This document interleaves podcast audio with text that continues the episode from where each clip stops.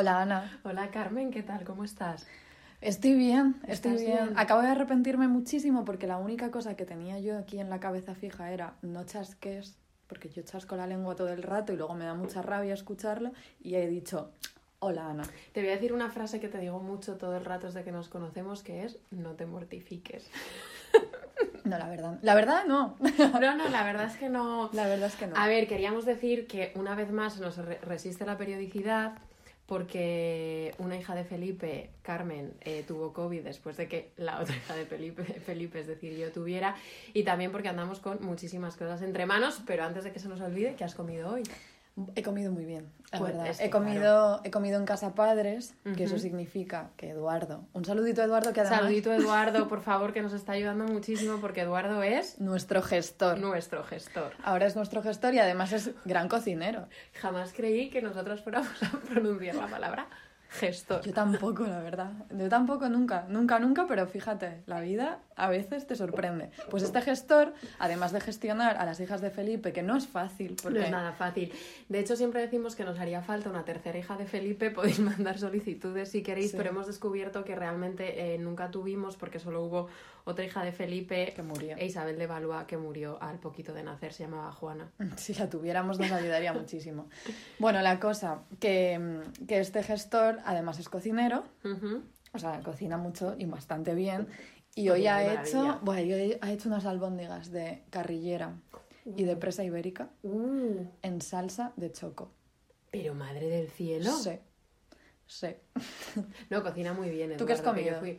Pues yo es que hoy eh, he llegado a casa y como Elena, un saludo para eh, nuestra amiga Elena, como Elena vive aquí al lado, eh, pues la he invitado a comer uno de nuestros platos favoritos, que como tú bien sabes es pasta al limón. Mm. Entonces hemos comido una ensalada de rúcula, canónigos y tomatitos, Mm. pasta al limón y de postre un café con un poquito de crema de brujo. Señora. Porque tenemos 150 años. Te sale muy bien esa pasta al limón. Sí, riquísima esa pasta. La usaba en tiempos para ligar, fíjate tú. En tiempos. en tiempos. Bueno, total, que se nos ha resistido todo en parte por el COVID y en parte también porque tenemos, como hemos dicho, muchísimas cosas entre manos. Tenemos entre manos, por un lado, no queríamos dejar de anunciar que vamos a hacer un curso en eh, el maravilloso lugar que se llama Spy Crisis. ¡Ay! COVID, curso se- no, no, más no, no cabe más El COVID en curso este podcast. es sobre un tema del que hablamos muchísimo. Nosotros... Sigue tú, por favor. Se muere, es la tercera hija de Felipe. Eh, vamos a hacer un curso en Spy Crisis, clases online vamos a hacer, todos los lunes de abril vamos a estar con, pues, con todas las que queráis estar en Spy Crisis virtualmente y vamos a... um, el taller, se, se- lo la verdad es que lo más guay es el título. El título es maravilloso. Nos costó, ¿eh? Nos costó. Estábamos en Providence cuando pusimos este título. Fíjate. Y lo hemos titulado Piezas anatómicas, fragmentos corporales del barroco.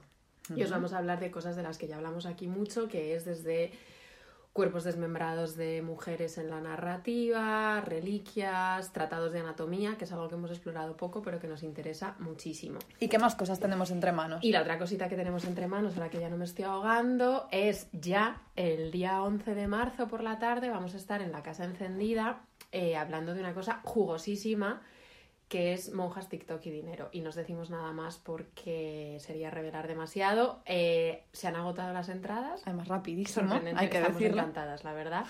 Y pero se puede seguir en streaming. Sí, lo podéis seguir en streaming y vamos a estar además hablando eh, con David Macho. Es verdad, un saludito. Un saludito que es majísimo y con eh, el padre Damián que Otro estuvo en La Voz y, y vamos a estar hablando con Va a ser toda una auténtica fantasía. Entonces, bueno, pero vamos a ir entrando poco a poco al tema. Entonces, una, si os habéis fijado, si os fijáis eh, atentamente en, en las cosas que repetimos, Carmen y yo repetimos mucho las cosas, yo sobre todo. Entonces, una cosa que repetimos hasta la saciedad es que nos encantan las cositas. Y de entre todas las cositas que nos gustan, nos fascinan las texturas, las ropitas, los detallitos. Y bueno, nos pasa un poco como a nuestra queridísima Margarita de la Cruz cuando le ponía las ropitas a sus niños Jesuses. Si no sabéis de qué estamos hablando, es que tenéis que ir corriendo al episodio de las descalzas y los, y los reborn, así que podéis hacerlo si no lo habéis escuchado. Es verdad que nos pasa un poco como, como Margarita de la Cruz, pero nosotras, al menos de momento, no nos dedicamos a vestir a niños Jesuses, que De podría momento, ser, podría en pasar. cualquier momento puede empezar. Ah, y por cierto, aquí hay que decir eh, que, ah, que si nos seguís en Instagram, y si no, hacedlo ahora mismo, Correcto. Ahí en, en los destacados de este episodio de Descalzas y de los Reborn subimos hace poquito unas fotos de una revista increíble que nos trajeron Andrés y Jesús. Un saludito para ellos. Y para la hermana de Andrés también. que no la conozco todavía, pero es muy fan, me ha dicho. Eh, nos trajeron de, de México una revista que se llama Tejidos con Laura Cepeda, que no tengo claro quién es Laura Cepeda, pero hace como patroncitos para eh, de- patrones de ganchillo para vestir niños Jesuses con atuendos que son bastante irresistibles, como por ejemplo el niño papa rojo o el niñito doctor que lleva además el propio maletín suyo con la inscripción Niño Jesús de los Nos enfermos. podríamos disfrazar de eso en algún momento. Es carnaval. ¿Es verdad? pues ya Pues está. ala, ¿no querías hacer una fiesta en tu casa? Sí. Pues, pues de carnaval. Ya está. Eh, y bueno, sí, a falta de niños Jesús es lo que nosotros hacemos en realidad es, eh, que esto nos encanta hacerlo, es que por, por rutina tenemos el vestirnos la una a la otra. O sea, Lo que nos faltaba. nos, nos vestimos, porque no sabemos de memoria los armarios de la una y de la otra, y cuando no sabemos qué ponernos, porque solemos tener crisis de confianza, Crisis estéticas. eh, confiamos mucho en que la otra va a saber qué es lo que tenemos que ponernos. Aunque Sí. no sepa vestirse así. Aunque no sepa, es como yo no sé vestirme, pero yo a ti te voy a vestir porque somos así. Claro. Eh, entonces ya podréis saber perfectamente de qué vamos a hablar hoy. Hoy vamos a hablar de moda. Y te iba a preguntar, aparte de que habías comido hoy, te iba a preguntar qué llevas puesto, pero te tengo delante, entonces no te lo voy a preguntar, pero lo que sí que te voy a preguntar, que es una cosa que nunca te he preguntado con lo que soy yo, Ella, ella pregunta todo. ella te lo pregunta todo. Tú, cuando menos te lo esperas, cualquier aspecto de tu intimidad y tu rutina que jamás pensaste que ibas a poner en conversación con nadie, Ana te la pregunta. pero no son cosas de la intimidad emocional, son cosas No, de no. las rutinitas, De la las rutinita. cositas, me interesan una barbaridad. ¿Qué uña del pie te cortas primero, por ejemplo? Allá estoy. Le puede quitar el sueño. No es broma. Voy a terapia, ¿eh? bueno, que, mm, que algo que no te he preguntado nunca es cómo te vistes. Ajá. Entonces, ¿cómo te vistes? Pero te, refieres a. Es decir, ¿cómo te vistes de el orden? La, o sea, Vale. si tienes un orden, que igual no, y eres una descerebrada. Vale. eh, ¿Cómo me he visto? Es una pregunta que Sí. jamás me habían hecho. Es que a mí se me ha dicho que me he visto en un orden raro. Mm. Hmm. Se, Sí, me, ella viene, se me viene diciendo. tiene sus rarezas ella. A ver, ¿cómo me he visto? Nada original. O sea, yo creo que no es un orden raro. Creo que me pongo, prim- me pongo la ropa interior, pero no los calcetines. Vale. Primero la ropa interior, o sea, sí. Y luego me pongo, me pongo la parte de arriba normalmente porque me suelo remeter la parte de arriba por los pantalones. Entonces, los pantalones vienen después, pero antes de los pantalones vienen los calcetines porque me parece súper desagradable ponerme los pantalones con los pies descalzos. Normal, es bastante. ¿Verdad? Mm. Eh, pero dime cómo te vistes tú. Pues yo me he Es visto que, que, me parece eres- bastante ella es la, normal. la hija de Felipe Rutinitas. Soy yo, la hija de Es Felipe ella. Rutinita soy yo. Yo me pongo primero el sujetador, el top o lo que lleve. Ah, es que yo no llevo sujetador. Esto Claro. lo voy a, que lo sepa todo Que el lo sepa toda España. Yo me pongo el. su- decir sujetador es mucho decir el top deportivo que suelo llevar. Y luego me pongo los calcetines. Mm. Mm. Y luego me pongo la camiseta. Y solo en cuarto lugar las bragas. No sé por qué. Eso es rarísimo, la verdad. Es que es como. Creas una situación muy innecesariamente ridícula. Para la gente a mi alrededor. ¿Por qué te A ver, harías si eso tengo como misma? amigas delante, igual me pongo las bragas antes, pero... Y luego ya solo como camisetas, pantalones, ahí no tengo como un. Normalmente pantalones antes, camiseta después. No lo entiendo, pero bueno. Pero sigamos. Bueno, hay una. Hemos encontrado, aunque no lo creáis, hay un texto eh, que, se, que, que se llama Antes que todo es mi dama de Calderón de la Barca de 1662, en el que podemos descubrir cómo se vestía un señor de la época.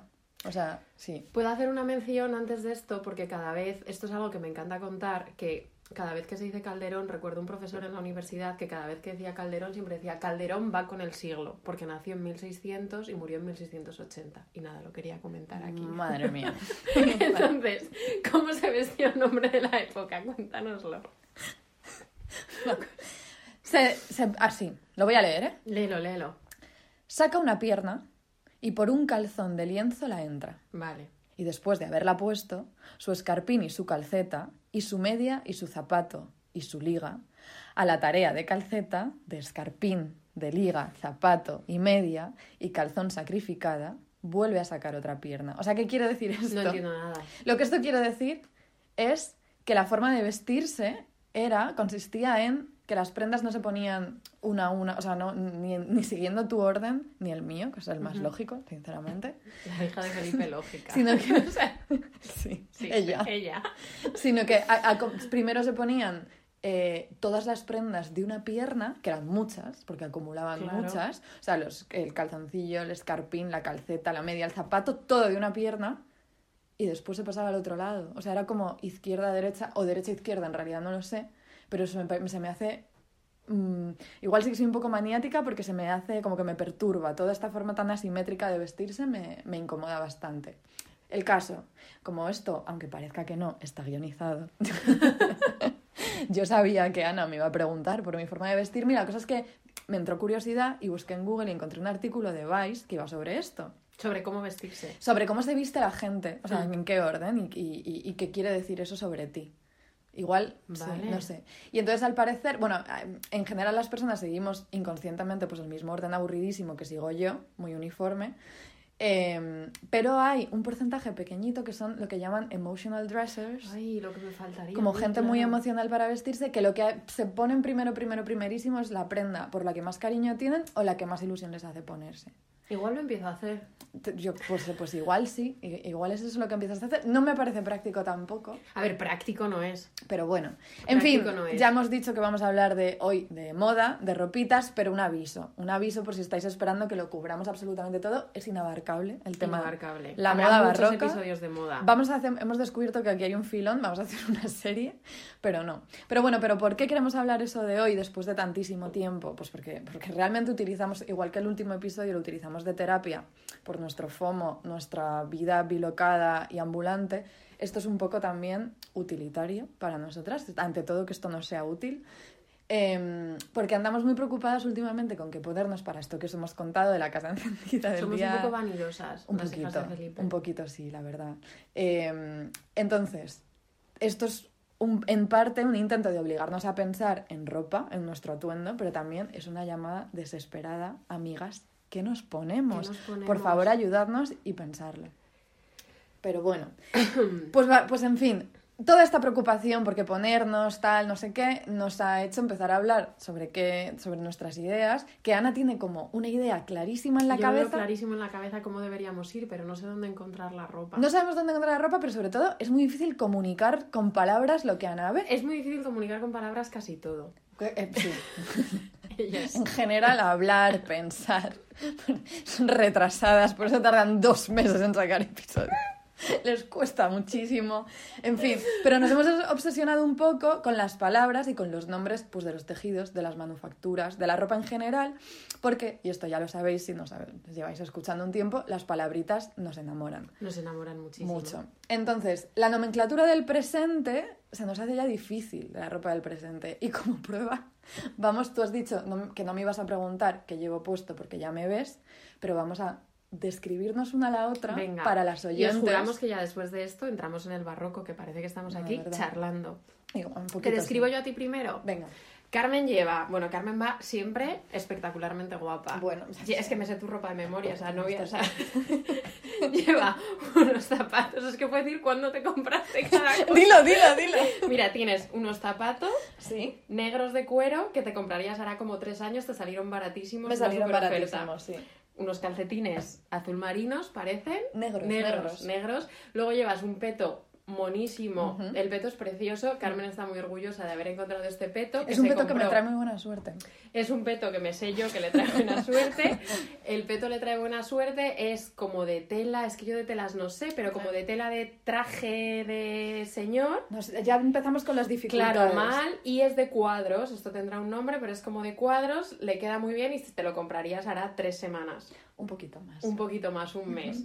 Y luego llevas una camiseta que yo tengo igual, que es una, es camiseta gris lisa es. de, eh, sospecho que 100% algodón.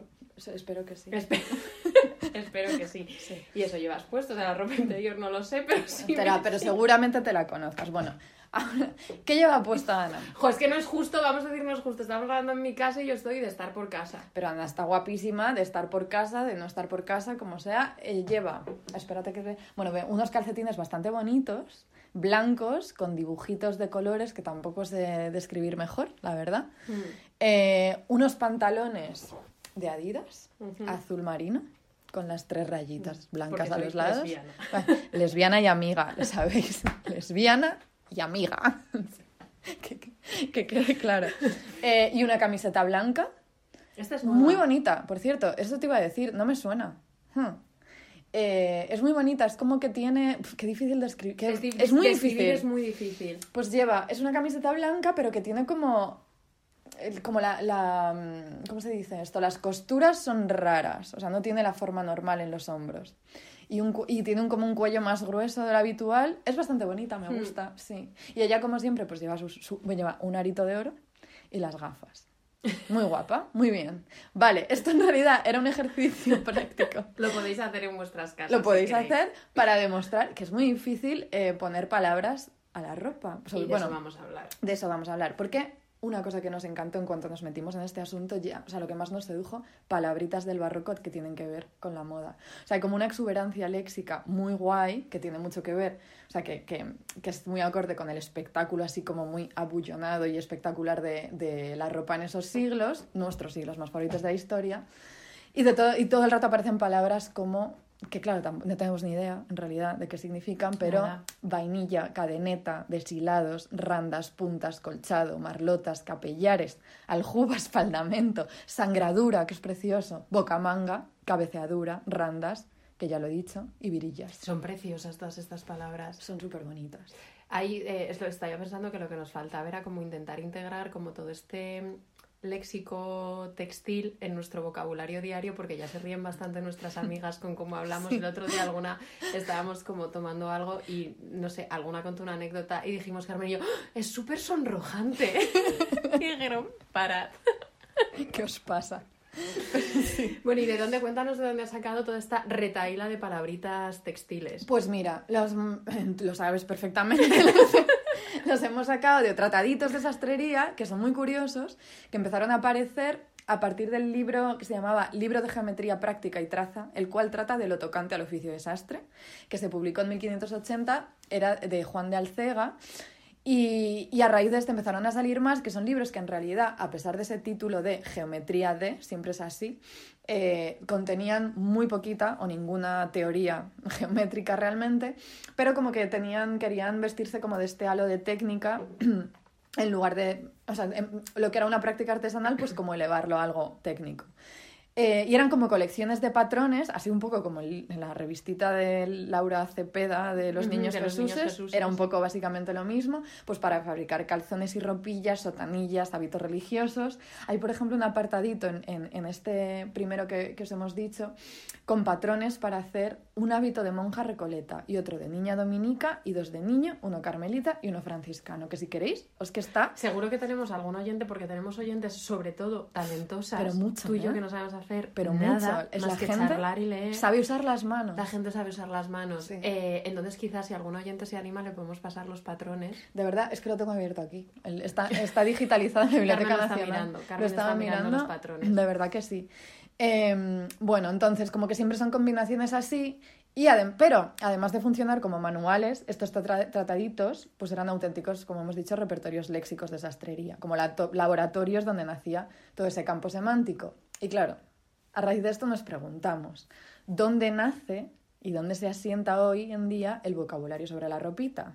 Porque yo me imagino que tiene algo que ver como alguna una cadena de comunicación entre Inditex, Claro, o sea, no revistas de... de- moda y influencers, pero sobre todo influencers. Y porque, a ver, esto Ana, Ana lo sabe. Ana lo sabe. Y yo sé que esto lo comparto con más de un oyente. Con una por lo menos. Por una, por lo menos, pero no lo voy a decir. Que em, no la voy a sacar del anonimato. Pero para mí, a veces, cuando estoy muy agotada y necesito mindfulness, yo busco, yo busco Instagramers, influencers, cuanto más alejadas de mí mejor, ¿sabes? Como gente como que no entiendo sus vidas, pero que hablan mucho y que, como, como veo sus stories, me relajan mucho y muchas veces hablan utilizando un vocabulario para la ropa que se me... Digo, ¿de dónde sacan esto? De pronto la palabra, no sé, sobrecamisa. Que tú llevas muchas sobrecamisas luego, ¿no? ¿En serio? Sí, ¿no? No sé. No sé qué es una sobrecamisa, no sé. Pero bueno, el caso es que a pesar de que normalmente tengan como ese vocabulario súper cogido, que no sé de verdad de dónde lo sacan, unas de otras supongo, a veces también tienen problemitas, como nosotros. Aquí tengo una cajita donde, la- donde tengo los vestidos más como que no son tan rígidos como para colgar. Bueno, eh, fascinante, normal que utilices todo esto para hacer mindfulness.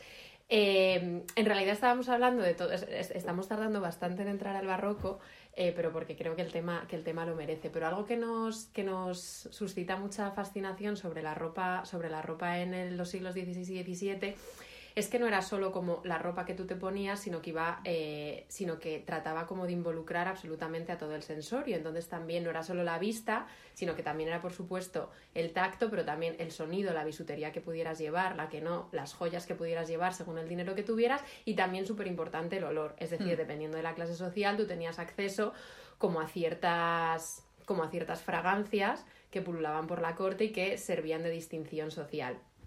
Todo esto, Esto es muy fuerte. esto es o fortísimo sea, y que, me encanta que muchísimo. tu ropa, el sonido que emitía tu ropa antes de tú llegar ya era forma, ya formaba parte de tu forma encanta. de ver, es que vestir. eso pasa, porque además pasa mucho, porque luego, ya sabes que yo soy una persona muy de los afectos, que me encariño con casi todo. Este trozo de, de- de piel de mandarina. Y claro, y luego ya como que le coges mucho cariño a los sonidos de la ropa que hace la gente a la que quieres.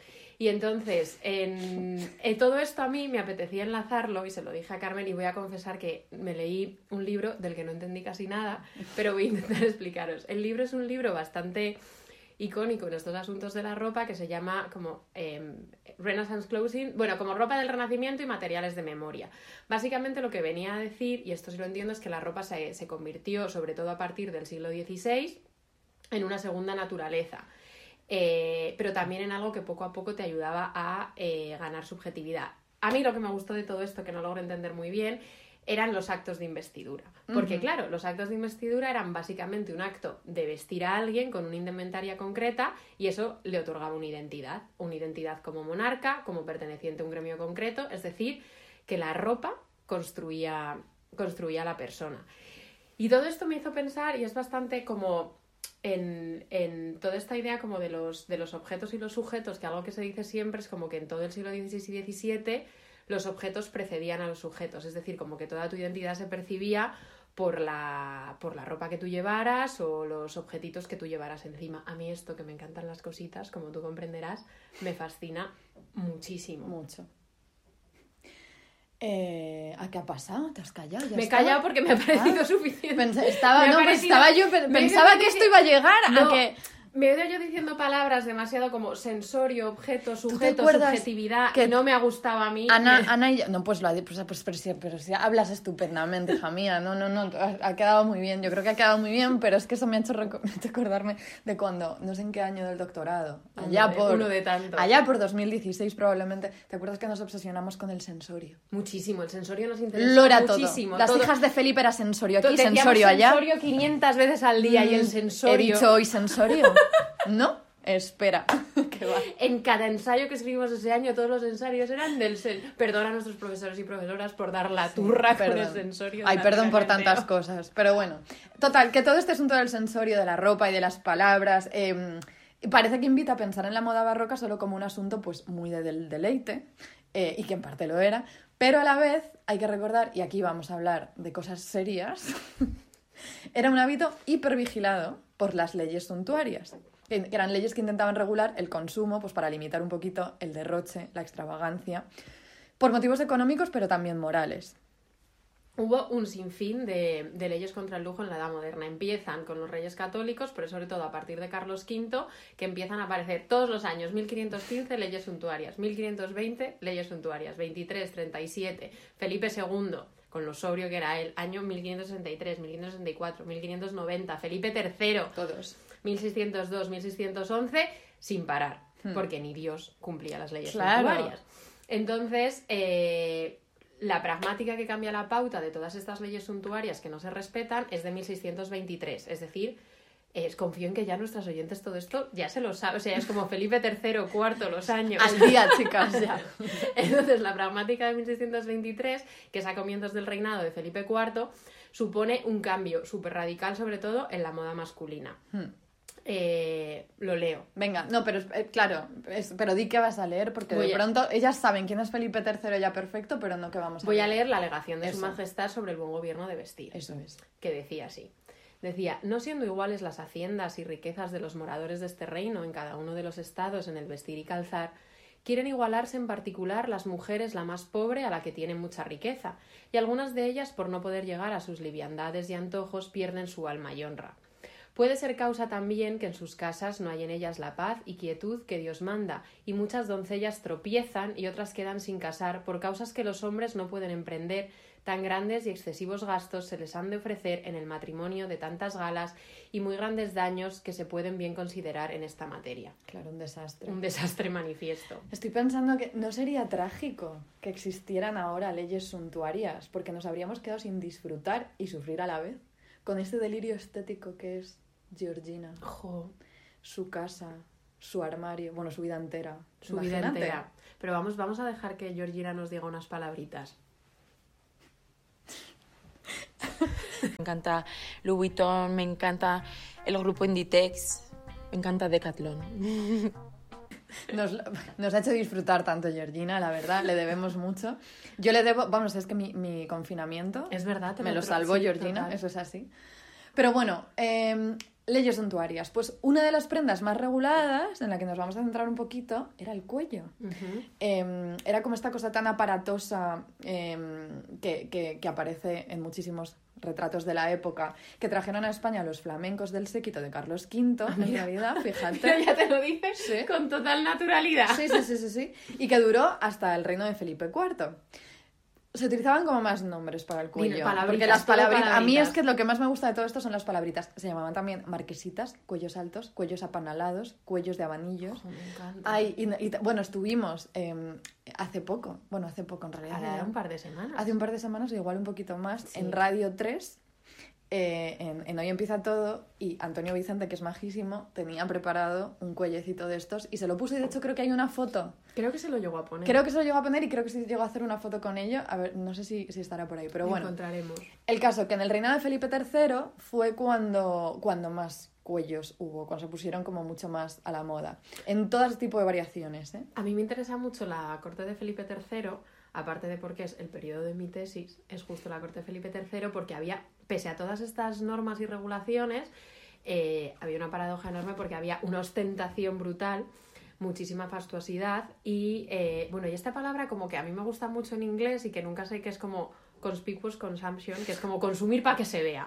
o sea, yo lo compro para que se vea. Y de hecho me hace mucha gracia una anécdotita, que somos muy de las anécdotas, una anécdotita sobre la ostentación en la época, más tardío ya esto, pero fue en 1667 un francés que se llamaba Jean Mouguet se fue al buen retiro. Y cuando llegó se sorprendía de que no había encontrado una colección de armas ni nada, sino solo cositas de todo lo más preci- de, los de un tesoro de todo lo más precioso que se producen en las Indias. Se encontró tapices hechos con cortezas de árboles, trajes de Moctezuma y los incas de Perú, espejos de obsidiana y cortinas fabricadas con plumas de aves exóticas. No faltaba de nada. Nada, nada, nada, no les faltaba de nada. No faltaba de nada. Bueno, pues a los cuellos tampoco. Tampoco, ¿qué porque, llevaban? Mira, eran tremendos. Estaban fabricados con fina Holanda, ¿vale? Eh, lo- empezaron poco a poco a calarlos, que calarlos tampoco te creas que tengo claro yo qué significa. Será como... Espera, Estoy que haciendo, estoy haciendo gestos con las manos. Nos sentimos un poco inútiles las hijas de Felipe en este episodio, pero los calaban con randas y los bordeaban pues con encajitos. Luego, eran, claro, tenían muchísimos, muchísimos pliegues que se montaban como con un sistema súper complicado de varillas, de alambre, que poco a poco, eh, muchas veces, o sea, empezaron a hacerlo, a bañarlos como en plata y en oro. O sea, los o alambres sea- que iban dentro de las de- del encaje y demás. Total, que, mm, que había, también llevaba goma, almidón, una lechada de arroz. Era una cosita costosa, la verdad, y un poquito aparatoso. Eh, pero claro, eran las exigencias de la moda, pues había ya que está, había que ponérselo. Eh, y una cosa que también im- eh, afectó mucho a que tuvo mucho que ver con que los cuellos fueran tan perseguidos por las leyes suntuarias era que había otro ingrediente que era el añil en, en los cuellos. O Sí. sea, claro, es que claro, llevaban absolutamente de todo. La gente se obsesionó muchísimo. Por un lado había quien los que se obsesionaban con la fascinación con los cuellos y con llevarlos como los más exuberantes posibles, pero luego obviamente había una auténtica obsesión por prohibirlos. De hecho hay un señor, un tal Don Luis Zapata, ¿tú sabes quién es? La verdad no. Yo tampoco. Pero por un aquí tal Don Luis pasa. Zapata critica a todos aquellos eh, en que, que se dedican, que se preocupan, que se obsesionan en pulirse, en traer altos los cuellos, en andar con buen aire, ponen toda su felicidad. Es decir, que la gente estaba obsesionadísima con los cuellos. ¿Tú empatizas con esto de poner toda la felicidad en llevar como una prenda bien puesta? Un Es que, o sea, sí, no, porque yo también soy muy, ya te digo, soy muy como de los cariñitos, entonces tengo mi polo de la suerte, la Ay, el- camiseta que no el sé polo qué. de la suerte. Yo recuerdo que la última vez que volamos, cuando vinimos a Madrid, que hicimos un En viaje express en septiembre, juntas. Y yo no me quedé tranquila hasta que Ana no se puso Claro, su polo de la suerte. Te contagia demasiadas cosas.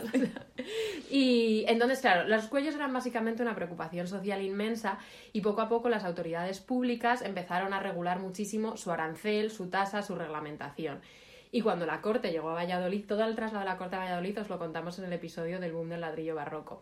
Entonces, cuando la corte llegó a Valladolid, eh, sí, se, dictó un bando en esa ciudad regulando como todas las tarifas y precios de manera muy estricta sobre la confección de los cuellos. Cuando la corte se traslada de nuevo a Madrid, la misma orden, las mismas tarifas y todo, eh, se, se trasladan a Madrid con una novedad que es la prohibición de ocuparse en abrir cuellos a los hombres. No termino de entender qué significa, pero os voy a leer el bando Hmm. eh, de 1607 sobre los cuellos, a ver si entre todas lo logramos descifrar. Dice, mandaron que se pregone en esta corte que ninguna mujer que no sea casada no pueda abrir ni abra cuellos, y las que lo fueren los abran por sus personas y sus maridos no lo hagan.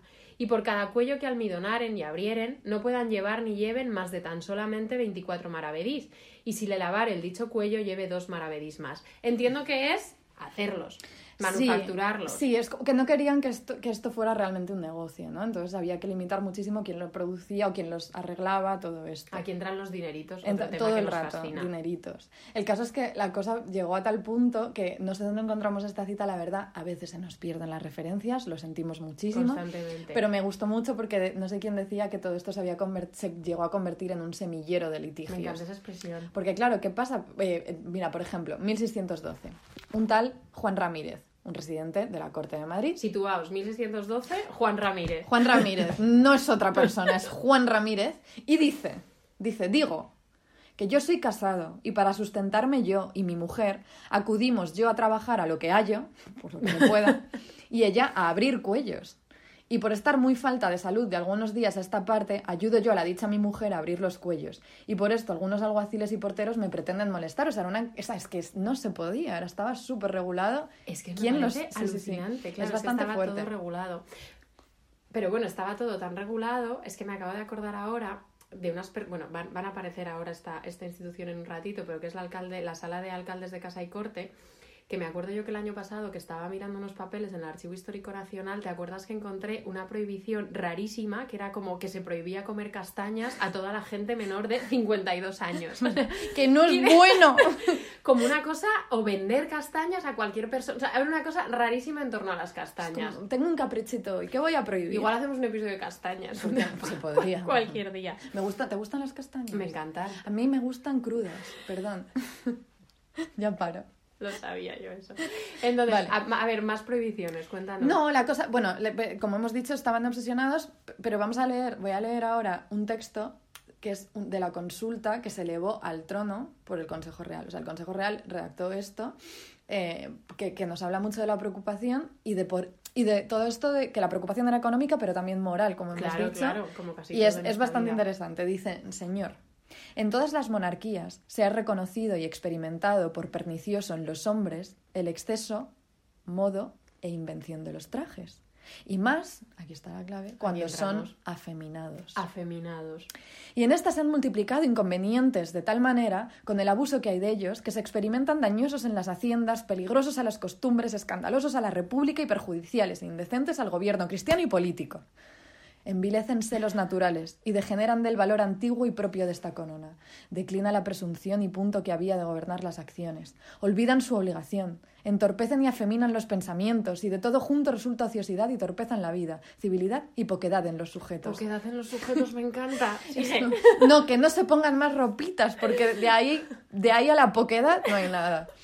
Y hace que hayan la ocupación y ejercicios nobles y debidos a su estado, y que sean inútiles para cuantas ocasiones se puedan ofrecer, y finalmente ocasionan la ruina de la República, no solo porque en los efectos está, sin el nervio con el que se conserva, que son hombres que lo parezcan y sean, sino también porque con sus vicios y desórdenes la estragan con grande deservicio de Dios nuestro Señor y de nuestra Majestad. Claro, este era el gran problema. O sea, de esto también haremos un episodio en algún momento que fue la supuesta crisis de masculinidad brutal que ocupó como todo eh, la primera mitad del siglo XVII. O sea, a ellos les preocupaba que mucha ropita, poquedad del sujeto, vicios, la moralidad. Total. Se acabó. Total, que se hicieron auténticas redadas. En 1620, eh, porque hubo, salió un nuevo modelo de puños que se puso de moda. Y Es esto, que me encanta, claro, no lo puedo evitar. eran Imagínate. puñitos de moda y todos estos señores afeminadísimos buscando desesperados sus puños, todo por las tiendas. Total, que la sala de alcaldes, que ahora vamos a decir, vamos a recordar algo sobre la sala Ah, es de verdad, la alcaldes. sala de alcaldes ha aparecido ya en, creo que es nuestro segundo episodio, que es el del oro potable, que se escuchaba realmente mal, pero da igual, nos tenéis que querer igual, porque ahí eh, es donde, los, claro, las- la, sala de, la, la sala de alcaldes de Casa y Corte era un organismo rarísimo que se dedicaba como a prohibir estas cositas, Hmm. básicamente, prohibir como las minucias. Eso es. Y en, la- en el oro potable lo hablábamos porque también prohíben cualquier cosa relacionada con eh, dorar joyas de alquimia, que llamaban. Pues total, que en esta redada existe un memorial de las cosas que se han de preguntar si tienen los mercaderes de joyería de esta corte, en la dirigencia que se hace por los alguaciles. Dentro palabritas. Dentro palabritas. ¿Qué se prohibía? Se O sea, prohibía. ¿qué había que preguntar? Había que buscar y, y requisar, voy, gorgueras de lechuguilla almidonadas y aderezadas, puños de gasa guarnecidos, aderezados y almidonados, tocas aderezadas y Todo almidonadas. aderezado y almidonado. Balonas almidonadas y aderezadas, orejeras de cintas o cabellos, apretadores de cintas o cabellos, trenzadores o tocados de cabellos y rosetas de cintas de zapatos. Creo que ahora cada vez que te vea y te vea guapísima te voy a decir, vas tú muy aderezada y almidonada, Carmen. Se lo podemos decir a todo el mundo que veamos. Ya. Esto ya va a pasar. Sabemos Cariño, ya- que aderezada y almidonada. Nueva incorporación. Sí. Eh, total, ¿qué se sucede en las pragmáticas? En, en- en febrero de 1623 más se prohibió el uso de los cuellos, definitivamente. Ya se acabaron como, los Ya cuellos. está. Eh, a menos que, que fuese, o sea, solo se podían usar si no fuesen del dozavo de anchura, sin hierro, sin guarnición, sin almidón, sin polvos, ni nada. Bueno, Nada, todo un lío.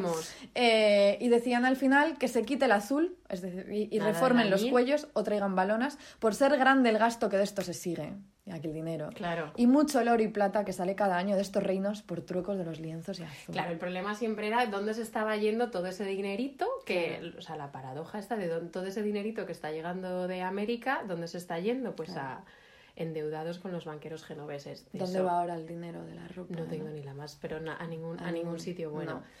Pero bueno, todo esto, por supuesto, eh, también tuvo su huequito, bueno, un huequito inmenso en la ficción de la época. Y como yo siento que cada vez Carmen y yo estábamos más cerca de ser lectoras de audiolibros, Me encantaría. a mí me encantaría. Aparte, tú tienes como una voz, una Yo prosodia. también, perdona. Ay, estamos, no sé, este episodio estamos como- nos estamos piropeando muchísimo. Entonces, a mí hay una comedia que las comedias no me encantan. Los títulos de las comedias me gustan mucho porque suelen ser maravillosos, pero hay una comedia que me fascina, eh, que es de Juan Ruiz de Alarcón. Juan Ruiz de Alarcón es una persona que me da mucha ternura, lo voy a contar rápidamente, porque tenía chepa, Lope, Góngora y, com- y compañía y Quevedo lo llamaban el Corcovado y básicamente le hacían bullying porque además pues era mexicano, era nuevo en la corte, fatal. Escribía como Los Ángeles y escri- escribió Su chepa. y escribió una comedia que se llamaba La verdad sospechosa, que condensa todos estos problemas suntuarios. Eh, es decir, y todo, sobre todo condensa todos los problemas de los cuellos, que básicamente ocultan la identidad, permiten jugar muchísimo con la dualidad esta del engaño y el desengaño, y el dinero. Entonces, hay dos, lo leemos. Venga, dale. Hay dos personajes. Hay uno que es Don García, que es como mentiroso profesional, y su criado que se llama Tristán. Ujú.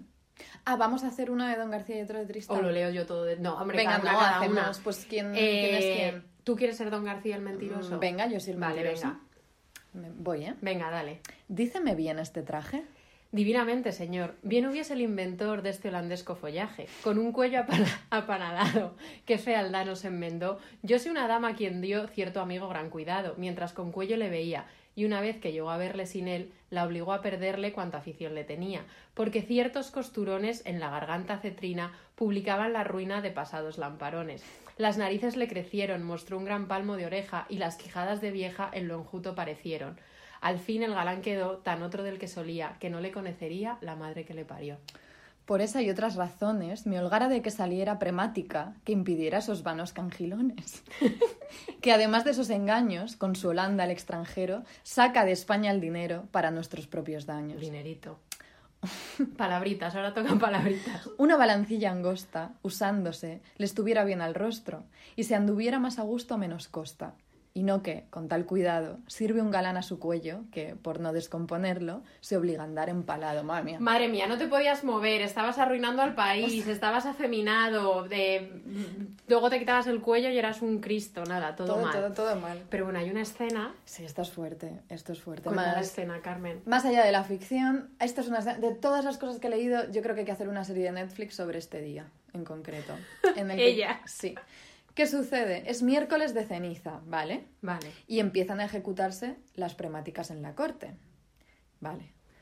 Cito. Por favor, cerradlos. Ahora mismo os vamos a pedir que cerréis los ojos Sí. y con esa voz, con esas sibilantes de Carmen, os imagináis esta escena que va a describir ahora mismo. ¿En qué calle? Pues por ejemplo, en la calle, ¿dónde se pudo dar esto? En Eh, cualquier calle del centro de la- vuestras ciudades donde vosotras viváis. Eso es. Bueno, era la corte, pero da Vale. igual. vale. Prendieron a muchos, o porque las balonas tenían rayos, o porque los cuellos eran mayores de lo que se mandaba, o el de más vestido contravenía lo publicado. No paró en hombres, sino también denunciaron a mujeres por puntas, lechuguillas de colores, tocas y otras cosas. A otras quitaron las virillas de plata de los chapines. O sea, imagínate. Imagínate la estampa. Las ¿Os habéis paraban. imaginado bien la estampa? Las paraban por las calles, por las esquinas, les quitaban los metalcitos de los tacones. De los chapines esos que ser Imagínate. más incómodos que nada. Y luego imagínate que tú ibas con tu cuello y te lo medirían. O ya, ojos sabrían si era más del Se veía venir, no seguro. Se veía venir. Se veía venir. Eso no es un doceavo. Eso no. Eso no. Total, bueno, me- po- imagínate, a mí qué bien que ahora Georgina puede ponerse lo que quiera, Lo que puede, quiera. más allá del doceavo, puede ponerse las cosas de los tamaños que quiera. Vamos a descansar con una canción que viene. Joder, esta canción es de mis canciones favoritas. Fíjate lo que Fíjate te digo. ella. Fíjate lo que te digo. Di qué canción es. Eh, chico y chica, ¿y cuál era el título? Eh, Mierda. Es lo suyo. No, es lo suyo. Es lo suyo, chico y chica, que es, Sí. les, debo, les debo mi supervivencia. Es lo suyo de chico y chica. Dentro canción.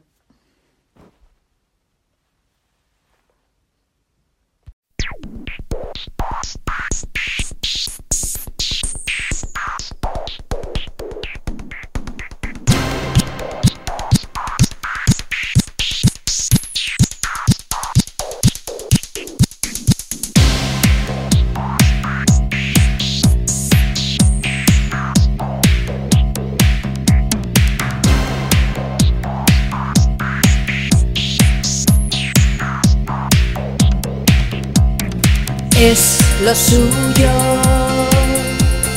Rojo con azul es lo suyo. Falda, pantalón es lo suyo, aunque digas que no. Es lo suyo. Un collar de perlas es lo suyo. Un medallón con la cara de un león es lo suyo. Cuero con charol es lo suyo. Sastre con tacón es lo suyo, aunque digas que no. Es lo suyo. Un anillo a juego con la hebilla del cinturón. Negro marrón. Saca del armario ropa ultra cañera, lo que menos te imaginas no se lleva. Saca del armario ropa. Pata de elefante, pata de pipillo, vuelve el cocodrilo, pues enhorabuena. Vuelve el cocodrilo con la cola de caballo, con zapato bajo y una chamarrita tipo las que venden. Una chamarrita Perdí pata de gallo, príncipe de Gales, de cara a las navidades. Es lo suyo. Rojo con azul es lo suyo. Lima con limón es lo suyo, aunque digas que no. Es lo suyo. Un bozal de perro es lo tuyo. Ponte una rata en la corbata o un trapo viejo en la cabeza. Saca del armario ropa ultra cañera, lo que menos te imaginas no se lleva. Saca del armario ropa. Pata de elefante, pata de pitillo, vuelve el cocodrilo, pues enhorabuena. Vuelve el cocodrilo con la cola de caballo, con zapato bajo y una chamarrita tipo las que venden. Ojo de perdiz, pata de gallo, príncipe de Gales, de cara a las navidades.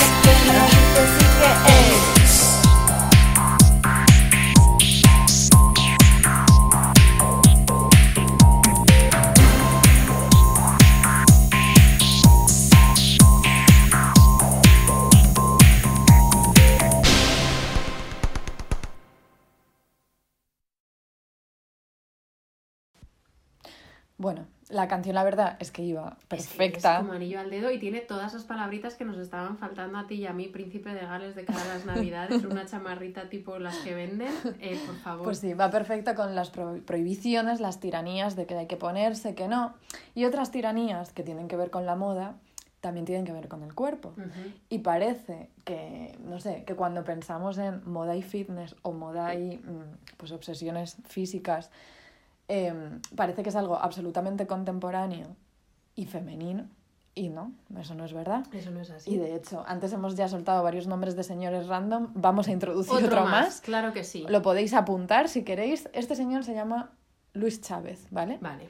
¿Y qué Y ahí hizo? encontré esta cita que es que me pareció muy tierna, la verdad. Era pues un cortesano él, un gentilhombre. Un gentilhombre. un gentilhombre. Extremeño, era, era extremeño. Un gentil hombre extremeño.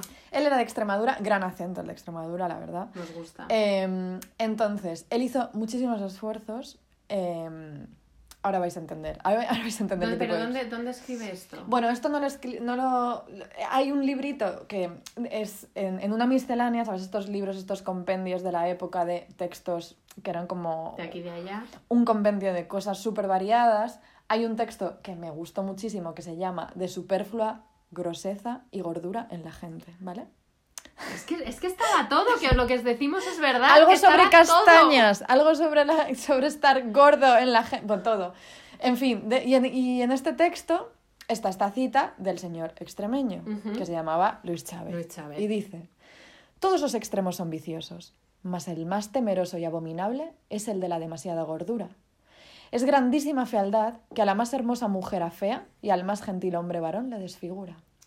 Y aquí ya, ¿eh? esto, es- Aquí, esto- o sea- él está ahí como en general sol- soltando gordofobia, pero es que ahora lo lleva a su... Ahora habla en primera persona, ¿eh? O sea, él se moja, dice, yo temí esta dolencia, tanto en mi juventud, viendo los inconvenientes dichos, que hice al remedio reparos grandísimos. Cuidado, ríete tú del ayuno intermitente aquí, dice. No cené en más de 10 años. No cené en más de 10 años. Tú imagínate no cenar fatal, Luis Chávez. sino comía al día sola una vez. Nunca bebí antes ni después vino, con lo que se engorda mucho. Nos Vaya. todo, claro. No comí en grandísimo tiempo cocido. Mi niño. se quedó sin cocido lo de Luis Chávez. Anduve algún tiempo vendado el cuerpo. Vendado el cuerpo se vendaba. Tenía un trastorno alimenticio importante. Dormí algunas noches con grebas para enflaquecer las piernas. Vestía y calzaba tan justo que era menester deshacerme las calzas a la noche para quitármelas, porque a la noche a todo hombre, hombre se le engruesan las piernas. Lo sabía todo este tipo. Y cuando había sarao y danzar con las damas a la noche en palacio, porque la cama enflaquece las piernas, me aca- acaeció muchas veces para las llevar delgadas, estarme en la cama todo el día, con lo que al fin salí, gracias a Dios, con mi intento. Ni yo llegara hoy a 66 años con salud si la templanza no fuera mi ayuda y remedio. Esto de la templanza, a ver, él tenía un desorden alimenticio fuerte, pero tenemos, tú tienes una persona en la familia ¿Qué persona tengo yo en la familia? Que sabe mucho de templanza y medida para llegar estupenda a cierta edad. Mi abuela. Mi abuela, mi abuela tiene 94 años, está mejor que Carmen que yo y que todas las que nos escucháis. Pero claro, mi abuela es una cosa que, eh, desde luego, bueno, tú un poco, bueno, no, que desde luego yo no soy y Carmen tampoco, que es comedidas. Yo no soy comedida. que es comedidas. Pero básicamente lo que yo he entendido de la cita de este Luis Chávez, eh, que escribe esto en esta silva de curiosos casos, es que cuando iba a ir a danzar a los saraos a Palacio, porque quería estar más delgadito, se quedaba todo el día en la cama, Para que- quieto, claro, para para, que para que las piernas se le enflaquecieran. Claro, para no tener las piernas debía tener malísima circulación, el pobre. Madre del amor Eh, hermoso. porque claro, no se le importa, o sea, es que comer una vez al día, pero igual que comías, Luis Chávez, ahí, igual comías fatal. Hombre, come, no comería. Igual huevos, se comían muchos huevos. No lo sé. La verdad, no lo sabemos, podemos profundizar. Os invitamos mucho a buscar este texto, porque la Es verdad es bastante gracioso. Pero bueno, las tiranías de, de más. ¿Qué ponerse? Pero claro, es que ¿quién dictaba qué ponerse? ¿Quién dictaba qué ponerse? Bueno, pues a ver, las leyes suntuarias eran ya bastante de dictar, pero aparte, como ¿de dónde sacaba la gente las ideas sobre qué era lo que se llevaba a la moda? Eh, ahora mismo, la gente, pues no sé, pues supongo que las influencers, pero lo que sería hoy la pasarela de, no sé, ir a un desfile. de- Ajá. de- hay un antecedente barroco de las pasarelas bastante Es fuerte. que de verdad está todo. Esto es increíble, la verdad. Yo no tenía ni idea, no lo había... De hecho, lo tenemos que indagar bastante más porque Sí. sabemos muy poquito. Pero bueno, como hemos dicho ya que van a venir más episodios de moda, Claro. porque es un tema que no tiene fin, ya andaremos en ello. Pero había una cosa llamada la tarasca de Corpus Christi, ¿vale? ¿Qué pasaba? En el, cor- durante el Corpus Christi se, sacaba en procesión a la figura de la tarasca, que era algo así como una ser, era como una figura mm, en forma de serpiente o de dragón que representaba, pues obviamente, el mal, el pecado, todo lo malo. La lujuria. Entonces, encima de esta figura de la tarasca iba una mujer, bueno, la, la figura de una mujer que personificaba, claro, mujer tenía que ser pues la soberbia, la lujuria.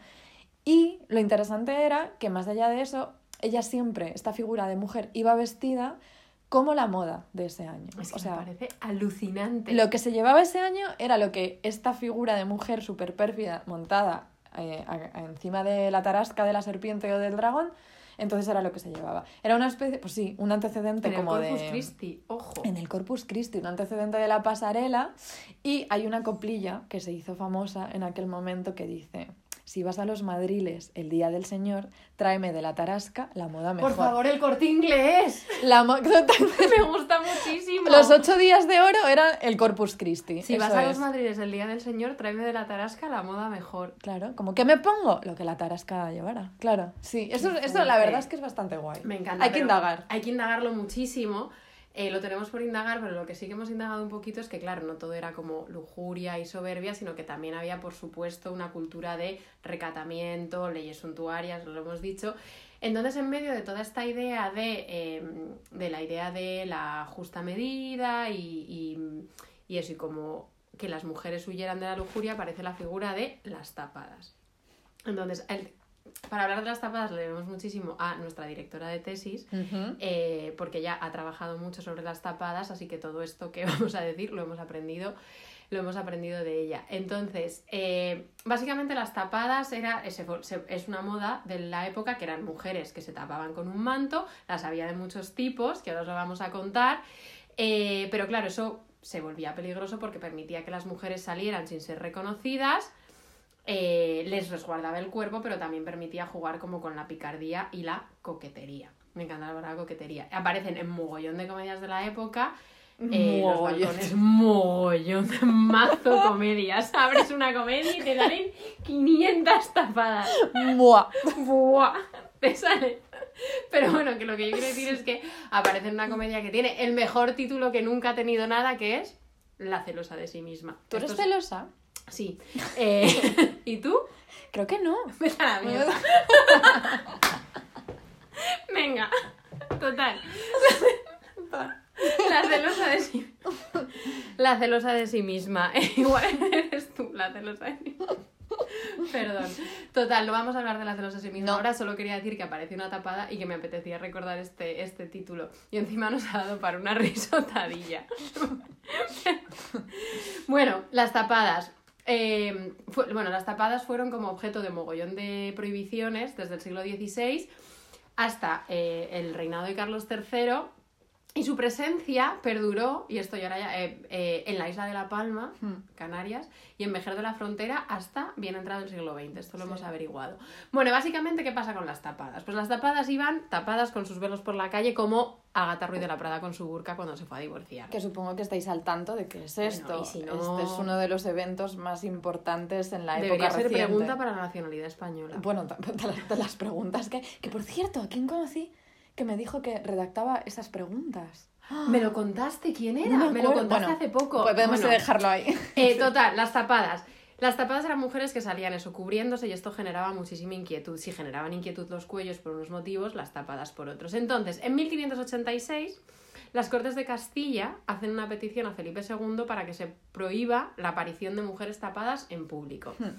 Claro, la, el discurso y el relato y el léxico de la prohibición ya revela mucho cuáles eran los problemas. Dice, ha venido a tal extremo el uso de andar tapadas las mujeres que de ello han resultado grandes ofensas de Dios y notable daño a la República a causa de que en aquella forma no conoce el padre a la hija, ni el marido a la mujer, ni el hermano a la hermana, y tienen la libertad y tiempo y lugar a su voluntad, y dan ocasión a que los hombres se atrevan a la hija o mujer del más principal, como a las, des- a las des- del más vil y bajo, lo que, no lo que no sería si diesen lugar, yendo descubiertas, a que la luz discerniese las unas de las otras.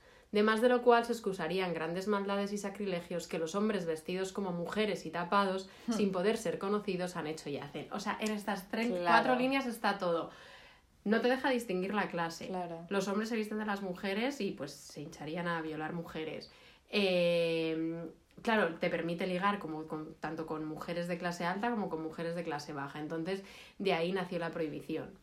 Entonces, las prohibiciones, eh, claro, empezaron siendo como con multas y las multas eran, esto me interesa mucho, las multas eran de 3.000 maravedíes. ¿Cuánto sería eso? Claro, entonces yo te lo voy a contar. Venga.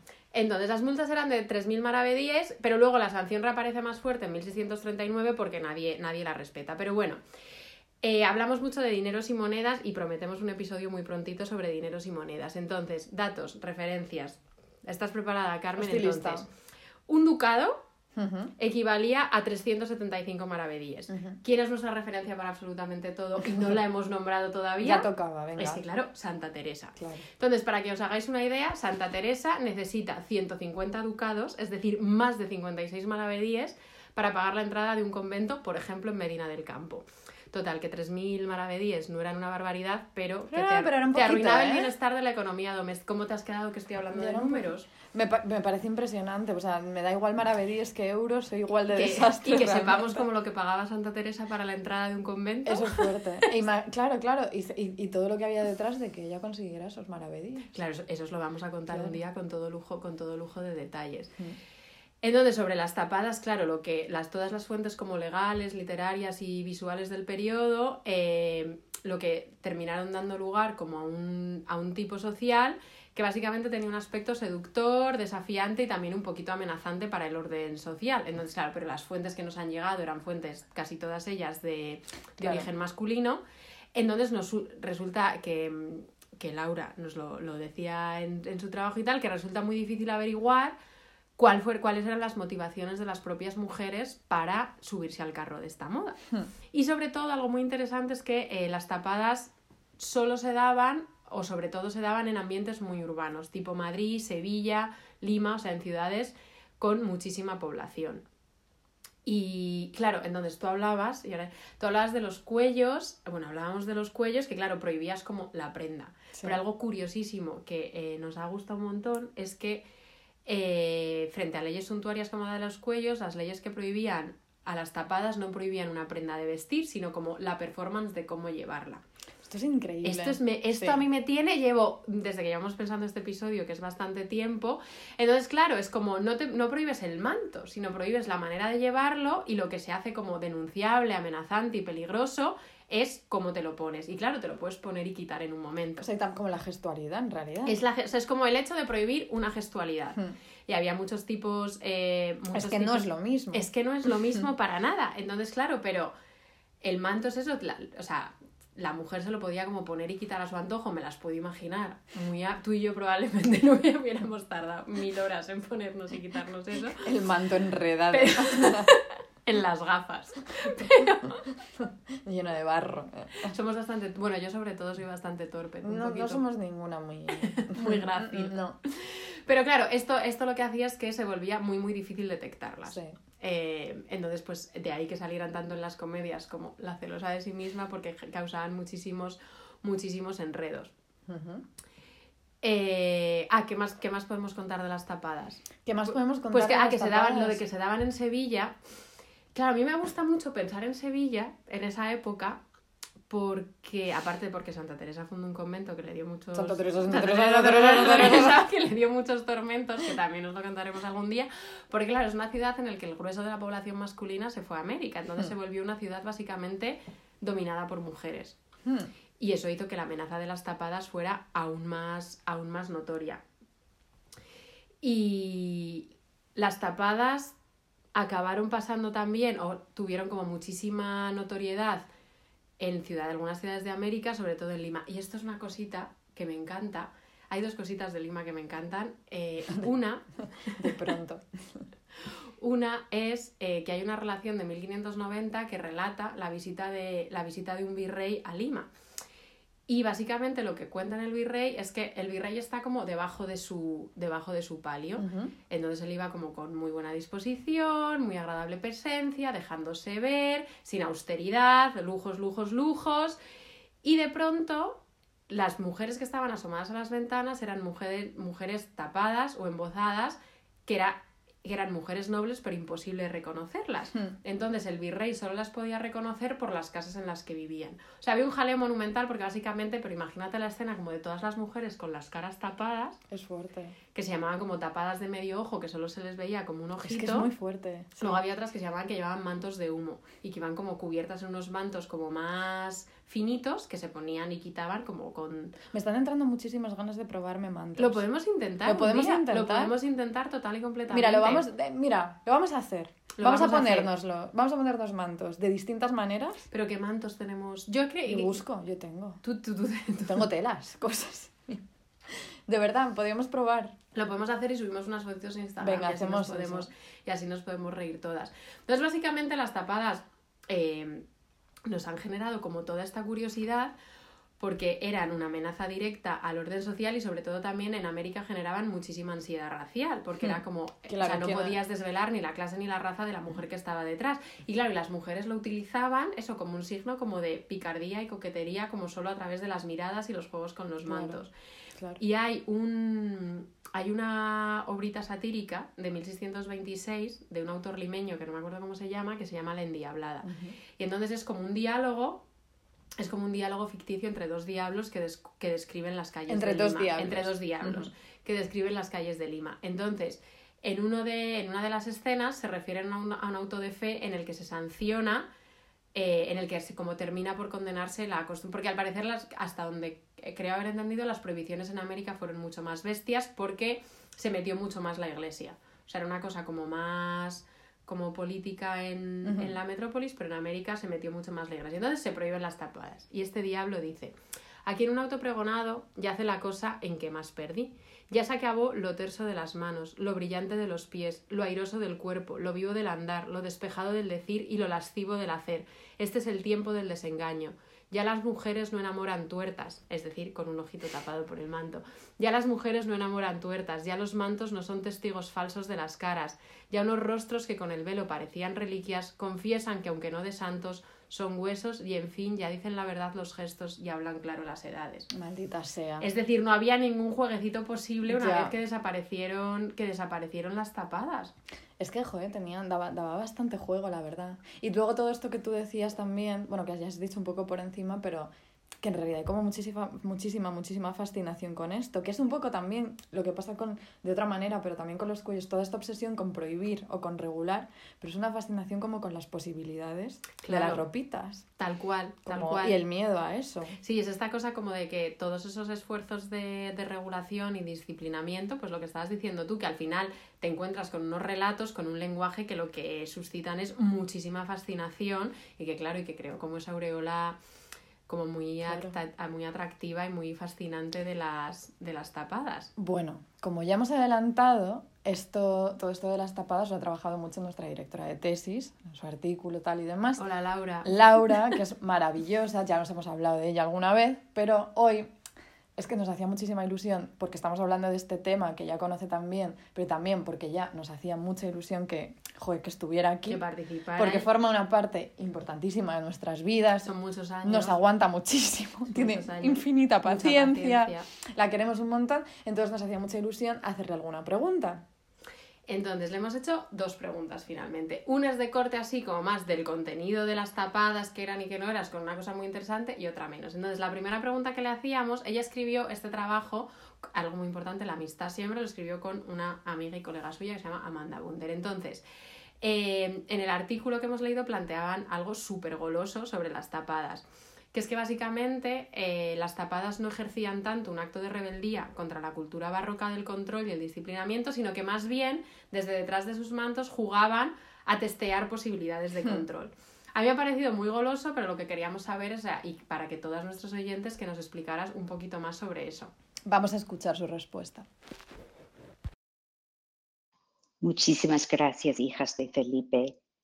La verdad es que es todo un honor para mí tener esta oportunidad de participar en vuestro podcast, que me parece absolutamente maravilloso y del que he sido un- una gran admiradora desde el primer episodio.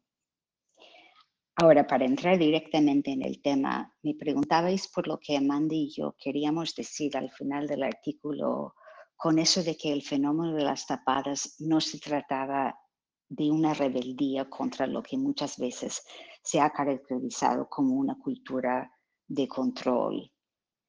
En vez de rebeldía, hablábamos de una puesta a prueba de la propia posibilidad de control. Ahora, ante todo, hay que recordar que estamos hablando de un fenómeno fundamentalmente urbano, producto y productor de todas las ansiedades, incertidumbres y transformaciones generadas por la vida urbana. Al imaginar y representar escenas de tapadas que causaban desorden dentro y fuera del hogar, una sociedad recién urbanizada construía y deconstruía a la vez sus límites de autoridad. También creo que estábamos respondiendo implícitamente a una noción del fenómeno del tapado, un lugar común en la historiografía, según el que eh, se trataba de un desafío voluntarioso por parte de las mujeres contra las restricciones sociales que se les imponían.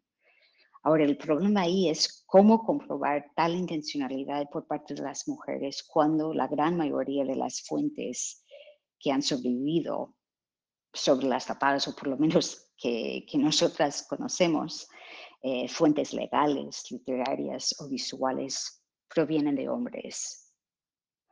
Tenemos además que fijarnos en cómo las fuentes se solapan, repitiendo los mismos tópicos una y otra vez. La tapada como seductora, instrumento de desorden, figura de, de engaño, es imposible saber hasta qué punto el arte imitaba la vida o la vida al arte. Pensando en las tapadas del teatro, que son obviamente mis preferidas, y hay que, recordar que se trata de una moda inherentemente teatral, ¿no? Eh, no puede ser casual que el periodo entre 1586 y 1639, que corresponde con la mayoría de las pragmáticas contra el tapado, sea el mismo periodo del apogeo de la Comedia Nueva.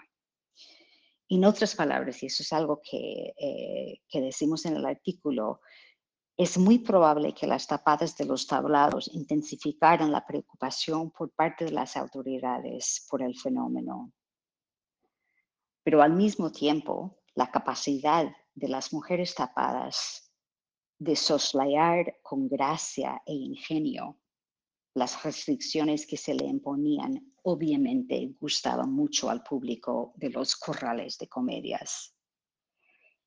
Y diría, no solo al público femenino sujeto a las normas de una sociedad patriarcal, sino también al público de hombres también constreñidos por los estrictos códigos de comportamiento cortesano. Bueno, como veis, Laura es majísima. Laura Bass es la persona más maja del mundo, nos quiere muchísimo, pero aparte es listísima. Y como veis, además, también por lo lista que es, ahora ya os creeréis de verdad que más allá de este podcast, que hacemos tesis de Hacemos verdad. tesis de verdad, se están haciendo, esas tesis se están haciendo. Estamos están de verdad en un departamento haciendo tesis de verdad, em, tomándonos las cosas en serio. Eso es, eso, es, eso es verdad. Pero bueno, es muy interesante esto que dice, que lo, lo- que lo que hemos comentado antes de, de los gestos, lo de la teatralidad, de todo esto, de la ropita barroca. Tenemos mucho de eso. Tenemos mucho, sí. Pero bueno, más allá de esta pregunta, que es muy sesuda y muy que nos interesa muchísimo y había que hacerla porque, porque la Porque verdad es que, es muy fascinante lo de las tapadas, le hemos hecho otra pregunta un poquito más ligera Mm. eh, porque nos interesa mucho. Y era que conociendo a Laura, como la conocemos desde hace ya seis años, que se dice pronto, sabemos que ella eh, tiene que tener, como todo el mundo, ropita favorita, marcas que le gusten más, dónde se compra ya la ropa. Queríamos que nos revelara un poco eh, cómo se viste ella, de dónde, de dónde encuentra su ropa, porque siempre, y esto lo comentamos mucho. Ana y yo, va efectivamente hecha un pincel. Y también le queríamos preguntar, como os preguntábamos a vosotras al principio del episodio, ¿qué nos, ¿Qué nos ponemos? ponemos, por favor? Entonces vamos a escuchar su respuesta, que es muy bonita. Bueno, empezando con la segunda pregunta, que vosotras me pidáis consejos de moda, me hace muchísima gracia. Justo el otro día estaba hablando de las dos y lo absolutamente chic que sois. Y la verdad es que hace tiempos he querido preguntar por vuestras tiendas preferidas. Lo que sí me consta es que sean aquí en Madrid y no en Providence, aunque quizá de vez en cuando compráis en Nueva York. Así que, hijas de Felipe, con lo que decidáis poneros para la grabación en la casa encendida, y me da muchísima pena que no pueda asistir, vais a estar guapísimas. Ahora, en cuanto a mis gustos en ropa, eso es muy fácil y se puede resumir en un nombre y un apellido. Lourdes Vergada, la diseñadora catalana. La descubrí en 1998 pasando una noche por su, tienda en la calle Conde de Chiquena en Madrid. Me enamoré inmediatamente de la ropa que vi en el escaparate. Colores neutros y lisos, cortes muy originales con cierto desenfado sin ninguna extravagancia. Es una ropa cómoda, de tejidos naturales, fácil de poner y a la vez muy distinta y moderna. Otra cosa importante es que va tanto para mujeres joven, jóvenes como la que era cuando la descubrí, como para cincuentonas y más. En fin, me encanta Lourdes y le agradezco infinitamente y también a Tiana, la que dirige la tienda en Conde de Chiquena desde hace creo que 20 años. Lo primero que vais a hacer todas en cuanto acabe este episodio, que es ya, Ya. es ir a buscar Lourdes Vergada y ver sus modelitos. Y a comprar ropitas. Nosotras que nos preguntaban, nosotras como Georgina, nos encanta Louis Vuitton, nos encanta Inditex, nos encanta, nos encanta Decathlon. Ahí compramos nosotras. Así nos vestimos Decathlon, Louis Vuitton, Inditex. Eso es. Em, vamos a ir cerrando, Ya es hora. pero no queremos dejar este episodio de es moda barroca sin insistir en que se nos quedan muchísimas cosas fuera, que es un tema súper amplio y que obviamente hoy no hemos tenido monjas, que sabemos Que que, ¿sabes? las- lo estáis pensando, lleváis todo el episodio en plan, ¿cuándo hablan de hábitos? Somos muy conscientes de esto, pero es que es tan goloso que hemos decidido hacer un episodio único sobre moda y conventos, que vendrá a su debido tiempo, que juramos que va a Juramos ser- que va a ser pronto, de verdad. Y además tenemos una noticia, este es el último episodio que grabamos de esta forma En tan precaria. noticias, Tenemos buenas noticias que ya os contaré. Ya os iremos contando. Un besito, Un amigas. besito. Adiós. La moda es arte, creación, es ilusión, es feminidad, masculinidad, belleza. Wow. Pero si parece que te han hecho. Sí, me iba bien.